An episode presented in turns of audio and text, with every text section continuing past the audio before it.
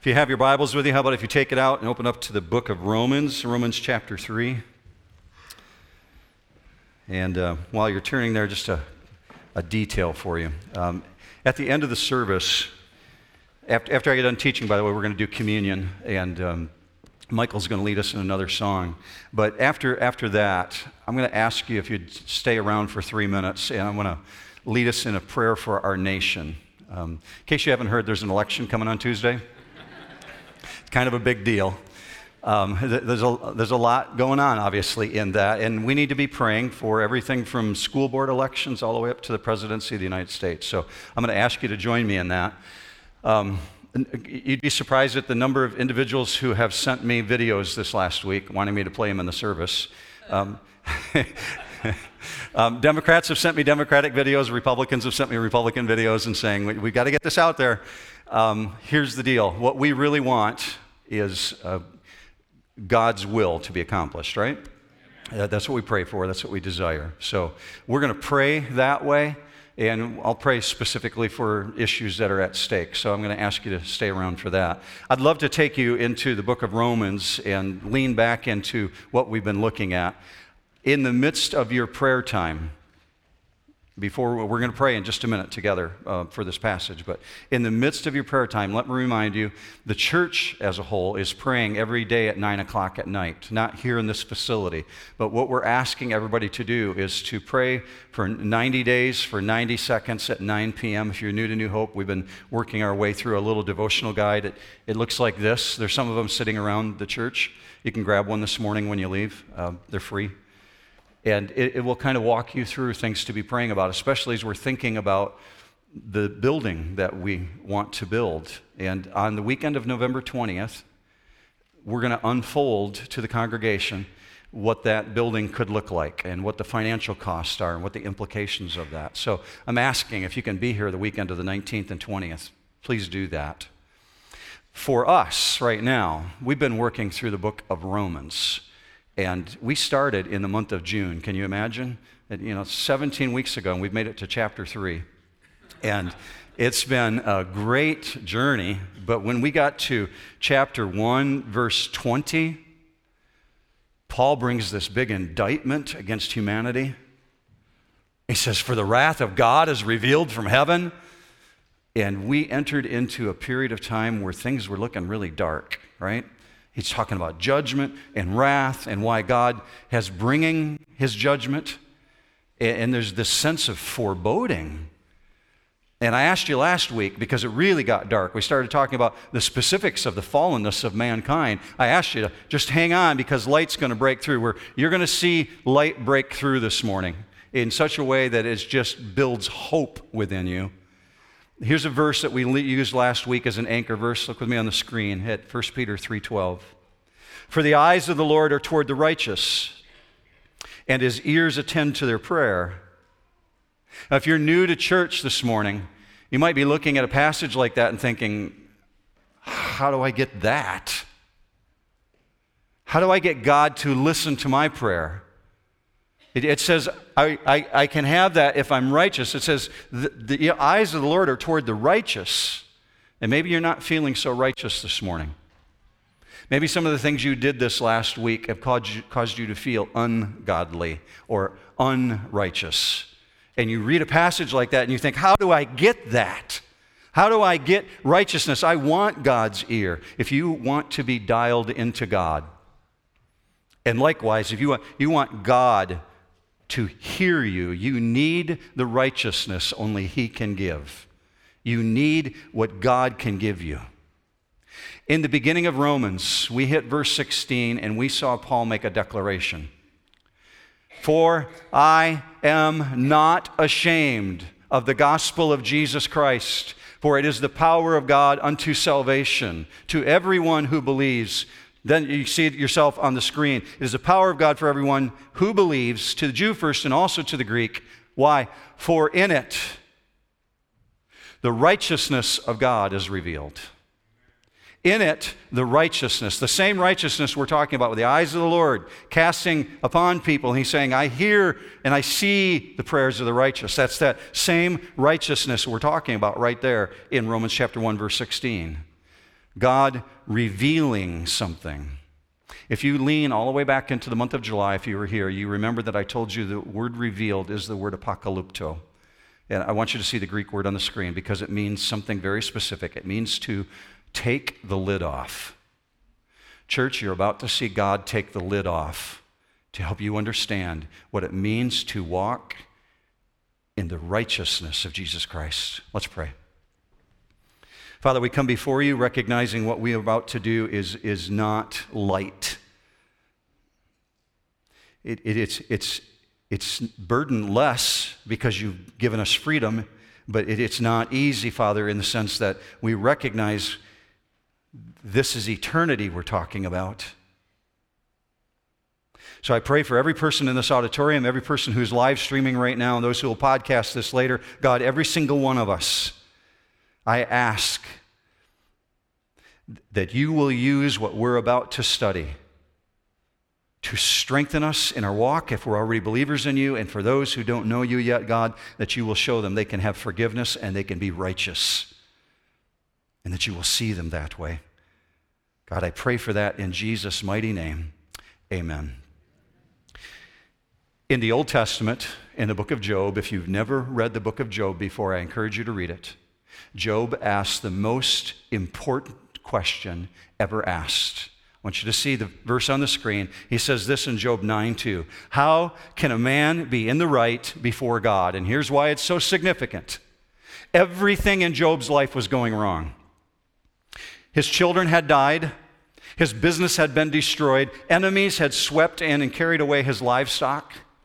Nothing was going well. Friends came around him and said, Perhaps you're not in relationship with God in the way that you're supposed to be. And he was in great turmoil because he considered himself a godly person. So he asked this question How can a man be in the right before God? He wonders Can anyone ever hope to approach God? This question is the very reason religion is so common in our world. And I, I put religion in brackets. A lot of people have images in their mind when they think of religion. See, this, common, this, this question is so common that it causes man to attempt to answer the question. And that's where world religions come from. Every single world religion, you name any one of them, is a response to that question. Except for Christianity, every world religion tries to show people how they can earn the response to that. Except for Christ's followers who understand it's by grace that you are saved. You can't earn it. So Job asks the question how do we get to that place? Can a mere human have a relationship with a God who is perfectly holy? Because it's not a newsflash, we're broken. Something is wrong deep down. You only have to look at the news headlines for one day to realize there is something very, very, very wrong. And no matter how often we try and tell ourselves we're good, inevitably we're going to do the wrong thing, we're going to say the wrong thing, we're going to think the wrong thing, we're going to act it out. And we've seen this in the last number of weeks in Romans. It's been very, very dark seeing the fail of man. But praise God, a window called grace is opening and that window lets light in and shines on the darkness because in what we're about to see, we'll see a righteousness that can be transferred to us. A righteousness that has nothing to do with your performance, has everything to do with His provision. This is good news. Understand what you're about to look at is considered the most theologically profound section of Scripture in the entire New Testament. I didn't say the most difficult to understand. I said the most profound, the most important. From a human standpoint, it is absolutely radical because you and I want to do things to earn God's favor.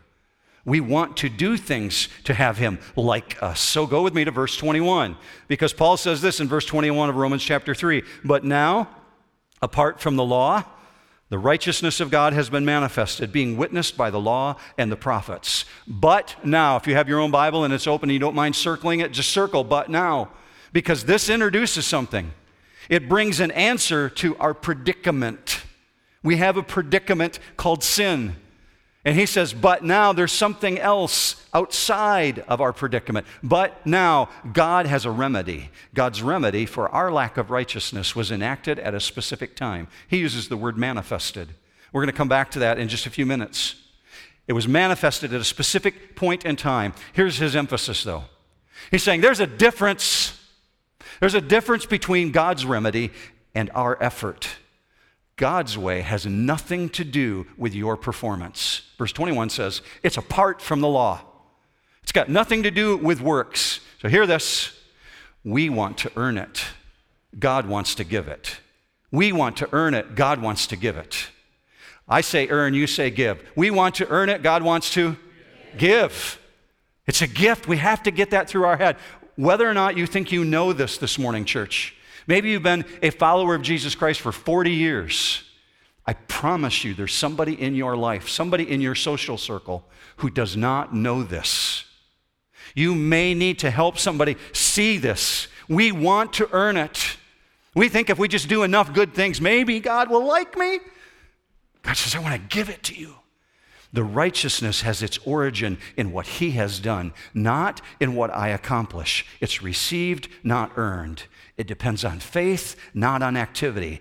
So that means God can make the ungodly godly. Somebody say amen. God can make you, if you feel absolutely ungodly, God can make you godly. God can make the unrighteous righteous. See, that's what makes the good news news.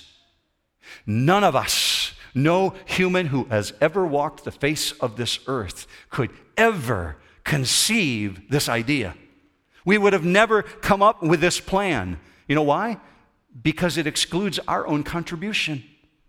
We want to do something, but it excludes our contribution. That's what makes the good news news. That's newsworthy. I just re- referred to world religion a minute ago. It's evidenced in world religion. World religion is proof of that statement. Every single world religion wants people to earn their way. If I just do this, if I just bow down to the east enough times, if I just go to confession enough times, if I just take communion enough times, maybe God will like me. God says it's a gift. And my righteousness can be put on you. So God can make the ungodly godly. Lean back with me into Romans 1:16 again. Look with me on the screen. The gospel is the power of God for salvation to everyone who what, church? Believes. Not everyone who works, not everyone who earns it, not everyone who is just good enough, but to everyone who believes. So, verse 21 says, apart from the law, meaning apart from any system, apart from any requirement someone has tried to put on you, apart from someone saying, yeah, well, if you stop smoking, God will like you. Or, or maybe if, if you just clean up your act a little bit, God will like you. This is not what Scripture says. It says, apart from works, apart from the law, apart from a series of regulations, God's righteousness in no way is based on anything that we can earn in our own power. Can I back that up from Scripture? Look with me on the screen. Galatians 2:16. You are justified by faith in Christ and not by the works of the law, since by the works of the law shall no flesh be justified. Ephesians 2 8. By grace you have been saved, that not of yourselves. It is the what, church? The, the gift of God, not the result of works. That's good news, right? That's, that's hard news. It's good news but it's hard, and here's why it's hard. It's really hard news to anybody who's seeking God in their own power. That may help you to understand why the gospel of Jesus Christ ticks people off. There's a reason the gospel is offensive to people, but very few people stop and think, why is it offensive? It's offensive because of this very reason. The, the gospel is offensive because it strikes right at our core issue. Our core issue surfaced in the Garden of Eden. Adam and Eve leaned into pride. We will be as God. They leaned into pride instead of into the relationship with God. Pride is the core issue for every single one of us. So the gospel strikes right at pride. You can't do anything. And the beautiful thing about the book of Romans, it's very, very, very clear. The righteousness of God, this eternal righteousness that makes you right to stand before God, the very thing that Job cried out, that righteousness by which we can be made right with God has been put on display on a cross on a hill called Mount Calvary. It's good stuff. This preaches. Verse 22 even the righteousness of God through faith in Jesus Christ for all those who believe, for there is no distinction. So let's lean back into Job's question. This is a question that's common to man. If no one can be made righteous by works, if I can't do enough good things to make God like me, how, how, how can someone be righteous enough to stand before God? Because by nature, we want to earn it. We just saw in verse 22 the reason why. It says the word believe. You just called it out out loud. Do you see that? In verse 22, it's the word all those who believe. It belongs to everyone who believes in him in his capacity. I want you to know, New Hope, in the last two services, seven individuals have identified themselves as belonging to Jesus Christ, new believers in Jesus Christ, because they understood this, they got this individuals who received communion for the first time ever in their life as Christ followers because this light of the gospel is shining. God says it's available to all those who believe. Here's Paul's point the righteousness of God is not only apart from works, notice that, it's available only one way, only through faith. A righteousness of God that comes through faith. So let's think of a conversation that Jesus had with his followers. They're walking along a roadside. Jesus talked about who he was, and they're evidencing their belief in him. And Jesus made this stunning statement. He said, You believe because you have seen. Blessed are those who have not yet seen and still believe. Do you know who he was talking about in there? You, yeah, us. He's talking about 2016 believers. He's talking about everybody who didn't see him physically with their own eyes witness his miracles. That, that we believe even though we haven't seen. Why is that so significant? Because believing happens not when you physically can see the miracles, when you can physically see the God man walking on planet Earth. Believing happens when you believe in God's capacity and not in your own believing in one that's greater than you rather than in your own ability. When we believe without having seen, it's because we understand who our faith is in the one who has got ability versus the people who don't have ability. That's, that's the beauty of Romans. Verse 22 through faith in Jesus Christ alone, apart from anything else. There's two elements I want to bring out in the midst of this Look with me on the screen. It's not in your notes this morning, but I want you to see these two elements. They're indispensable. They might be in your notes, but I don't remember that they are. Saving faith involves the exercise of the will, but saving faith also involves the emotion, meaning it's coming from the heart, but it's also coming from the mind. Why do I point that out? I'll show you in just a moment, but let me back this up with a scripture on the screen. It comes from the book of Romans also, Romans 6:17. Though you were slaves of sin, you became obedient from the heart to that form of teaching to which you were committed. So salvation starts with a person's willful obedience to turn from sin. Jesus said, You turn from sin, you believe in me, believe in the Lord Jesus Christ, and you will be saved. So we're, we're following a step here. We're saying, God, I believe you can take my sin away. I believe that you sent your son to die for me. Meaning this this is why I wanted you to hear this. You cannot be saved merely by having good feelings about Jesus. There's a confusion in our society today. Why do 83% of Americans, or 80%, whatever it is, the number is really, really high, 80% of Americans consider themselves Christ followers, Christians? But our nation doesn't look like that. Well, that helps us to understand because society has come to this place where they have good feelings about Jesus. Yeah, he's a good guy. I believe in the historical Jesus. Recent poll I saw showed that 81% of Americans believe that Jesus was bodily resurrected from the dead. That, that, that's belief, but are they following? Many people have done this. They have substituted good feelings about Jesus for following him in obedience. So we understand it, it, it comes from the heart and it comes from the mind. There's a will involved there. Paul brought it out in Romans 6, but then he really kind of nails the lid when he comes to verse 23. And many church people have memorized this. For all have sinned. Do you see that on the screen? Verse 23 For all have sinned and fall short of the glory of God. This falls short is this word Greek in the Greek language, hysterio. And, and it means to be deficient. I, I don't know what you think of when you think of that verse, but it's not like, oh, I almost made it there, but I, I, I just fell a little bit short. No, God says you're severely short, you're inferior. We remember things like this best when we associate it with real world circumstances. So just picture this in your mind. I'm stealing this illustration from John MacArthur. Um, he, he pictured individuals standing on a beach trying to jump to an island. So uh, let's, let's put uh, 10 of us up on the beaches in Mackinaw City, and we'll give those individuals a chore. We'll say to those 10, you have a job. Your, your responsibility is to run and run as fast as you can and jump off this beach in Mackinaw City and land on Mackinac Island. Is it possible?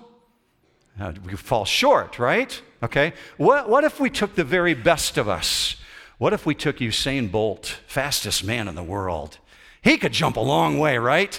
Could he run as fast as he could down the beach of Mackinaw City and jump all the way across to Mackinac Island? No. Even the best of us would be deficient, would fall short. So every human being comes in last place. Every human being has failed as far as the glory of God is concerned, meaning this no one will stand before God on the basis of performance. None of us. We have all sinned, and in so doing, we are short of God's glorious ideal. If you're new to, new, to, to church this morning, not just new to New Hope, but if you're new to church, you may not be familiar with why, but here it is in a nutshell. Humanity traded that relationship with God in the Garden of Eden. Man traded in what they had with God. Mankind said, I want something else other than God. God created us in His image, according to His likeness. In the glory of God, He created us for relationship.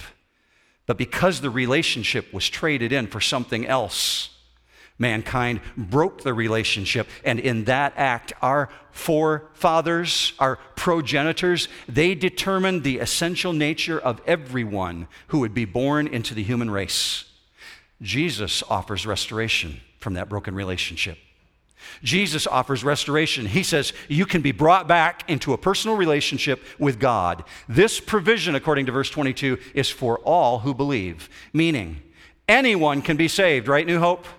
Anyone can be saved who believes in Jesus. There is no distinction. I'll back it up with scripture. Acts 13 39, through him, everyone who believes is freed from all things. John 6 37, the one who comes to me, I will certainly not cast him out.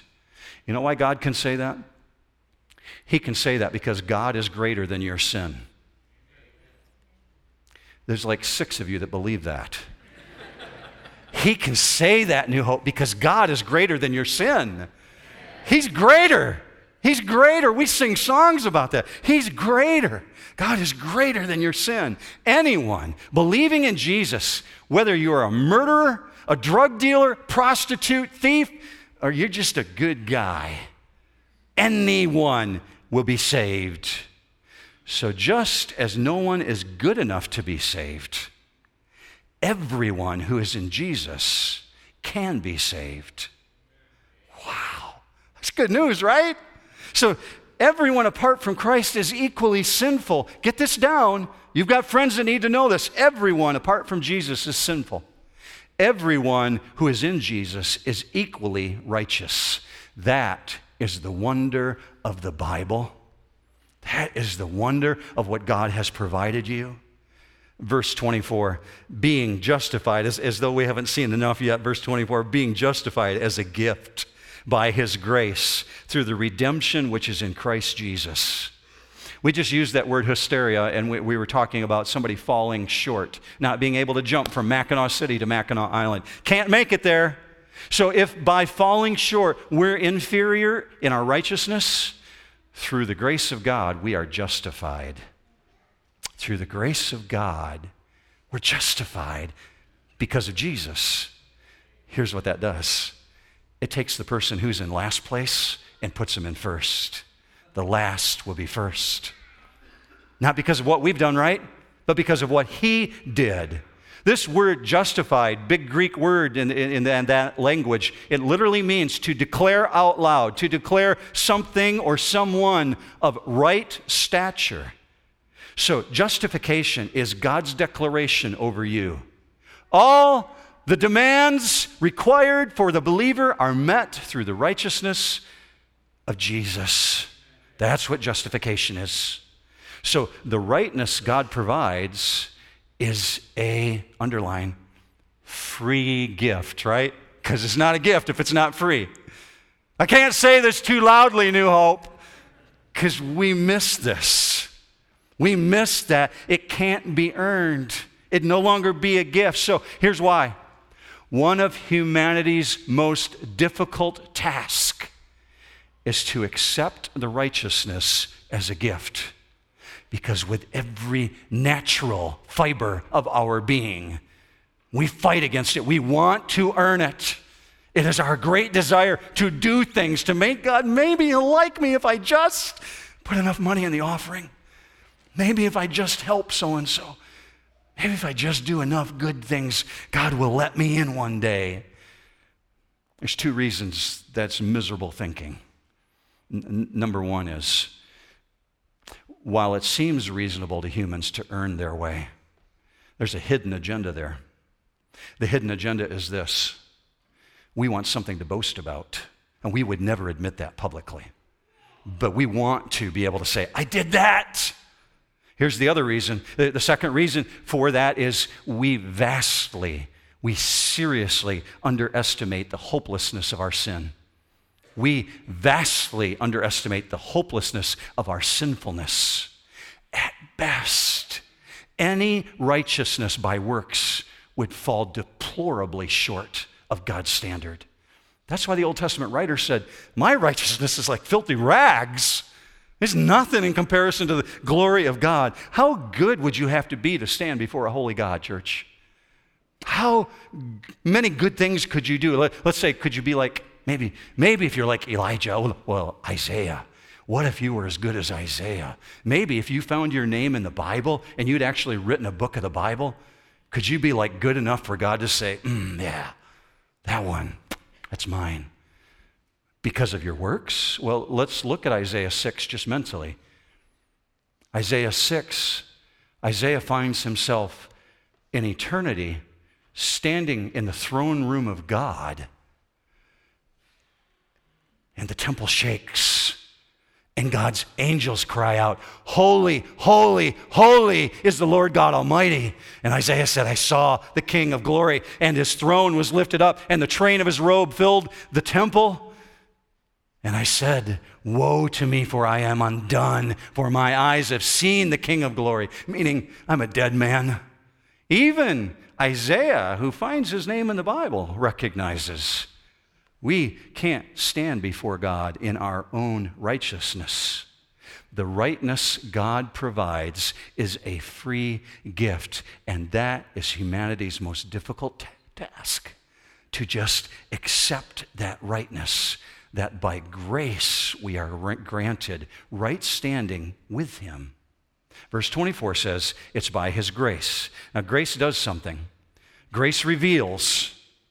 Grace reveals not only God's righteousness, that's what Paul was talking about. That was his argument in verse 16 of chapter 1. I'm not ashamed of the gospel of Christ. For it's going to reveal something. The righteousness of God is revealed. It not only reveals God's righteousness, it actually gives his righteousness. That gift to you, that gift cost God something. It cost him everything. God emptying the bank account, saying, I'm not holding anything back because I love the world so much. I'm going to give my one and only son as a sacrifice for all that sin. That's the redemption part of what we just looked at in verse 24. Last Greek word for this morning, you see it on the screen, apolutrosis. That the word redemption is rooted in that. It has a very specific meaning. We think in our generation that kidnapping is new, kidnapping is ancient, kidnapping goes all the way back into antiquity. People stole people and then sold them back. This word is rooted in that thought. It was commonly used of paying a ransom for a prisoner who had to be freed. And so a ransom was paid to get them back from their captors. God said, I ransomed you. I bought you back, and the price was myself. Only the sinless Savior could pay that price to redeem sinful men. Last verse, verse 25. We're not going to get through the whole thing, just a little section of it. Look with me at 25 whom God displayed publicly as a propitiation in his blood through faith. That's, that's all we're, more we're going to do today, but let's finish the verse out.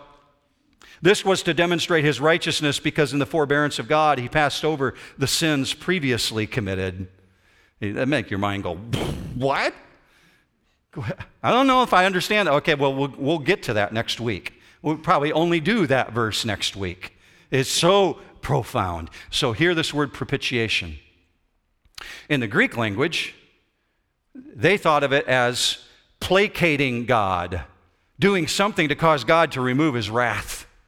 But in the Hebrew word, when they thought of propitiation, their minds go immediately to the temple, to the Holy of Holies, to the inner sanctum to the place where the Ark of the Covenant was found, where between the arms of the cherubim angels spread out over the ark was known as the place of mercy, the mercy seat, the place of propitiation. So Paul is speaking to both groups when he uses this word, this huge $10 word, when he said, God displayed God as a propitiation for our sin it in his blood, and it's done through faith. And thereby, the problem of how a holy God can allow those who are covered in sin to stand in his presence has been solved. Because the one who knew no sin became sin on our behalf. Jerry believes that. you guys really needed that extra hour of sleep, didn't you? Okay. I mean, I'm working up here. The one who knew no sin became sin on our behalf, church. like, wow. Are you kidding me? God took on sin so that I wouldn't have to die for it. The most amazing event in the history of the universe. Never would such a plan arise in the mind of man. We just couldn't dream this up. We're all sinful. It says we've all sinned. We're under the sentence of death. Yet, because He dearly loved us, He loves us so much, and because He is the God of hope, He's the God of hope, right, church? He's the God of hope.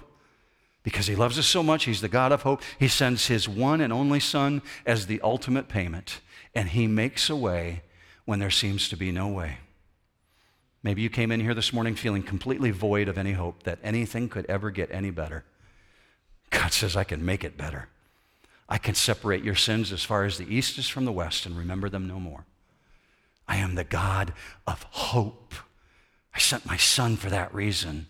It just boggles my mind that this sacrifice was not made in the dark, but openly on a hill called Mount Calvary. He hung him on a cross he publicly displayed him for the entire world to see. God displayed God on the cross, and thereby forgiveness is freely offered. All that remains for you, all that remains is to receive what God has brought you. Just accept it. God says, you just need to recognize you're a sinner and you need a Savior. Your obligation is only to believe to trust in the redemptive work of Christ. You don't have to do anything. Just accept, yeah, I'm a sinner. And I understand the blood of Jesus was poured out for me. And he made me whiter than snow. but not if you don't believe it. Let's go with one last verse 1 Peter 1:18. You were not redeemed. This is cool because we want to trade silver and gold, right? You were not redeemed with perishable things like silver or gold from your futile way of life inherited from your forefathers, but with precious blood as of a lamb, unblemished and spotless, the blood of Christ. Praise God for this amazing thing called grace. he made us whiter than snow. If you've not received Jesus Christ as your Lord and Savior, you're going to get a chance to do this this morning. You're going to get a chance to acknowledge who Jesus is and just turn your life over to Him. Maybe you're going to want to receive communion. That people did it in the last services, this last night and this, this morning at 9:15. I'm just going to ask everybody to close their eyes. I'm going to pray with you, and I'll just talk you through it. If you want to turn your life over to Jesus, this is your opportunity. He will make you whiter than snow. Lord God, we recognize all these individuals who have gathered here. You know us all by name. You know our story. and you know that we need you. Now, there's some individuals here right now who desperately need to know forgiveness. They need to know what it is to be in relationship with you. If that's you, if you've identified yourself that way, I'm just going to ask you to whisper these words back to God. You just do it under your breath. Father, I know that I'm a sinner. Just tell him that. Father, I know that I'm a sinner and I need forgiveness of my sin. I believe that Jesus is the Savior. Tell God the Father that. God, I believe that Jesus is the Savior. Will you take away my sin? I want to follow him. I believe that you sent him. Just tell God that. This is not hard. God, I believe. Take away my sin. I want Jesus. I'm going to ask you to keep your eyes closed. If you just prayed that, would you just gently slide your hand up so I can pray for you specifically?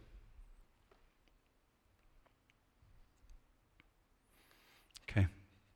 I see individuals who've just confessed Jesus as their Savior. Please, please know that this church celebrates that.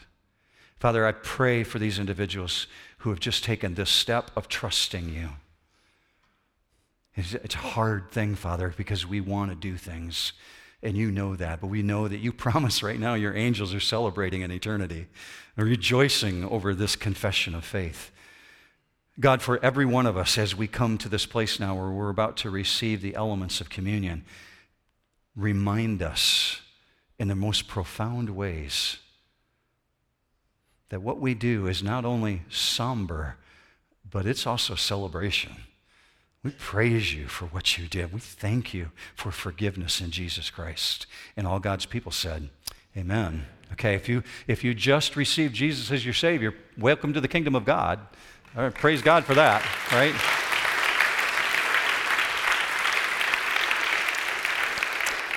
We're really, really glad you're here at New Hope and that you made the decision to be here. There's free Bibles in the back when you leave today, and inside there is a little note that I wrote for you. And it says, What do I do next? What are my next steps? Grab one of those on your way out this morning. We really want you to have a copy of God's Word in your hand and to know how do, how do you respond to what you just did. I'm going to read to all of us 1 Corinthians 11, just those couple verses about communion what, what that means, why Jesus said to do it the way that we're about to do it. So let's look at 1 Corinthians chapter 11, and it says this Paul's writing to the Corinthian church For I received from the Lord that which I also delivered to you, that the Lord Jesus, in the night in which he was betrayed, took bread.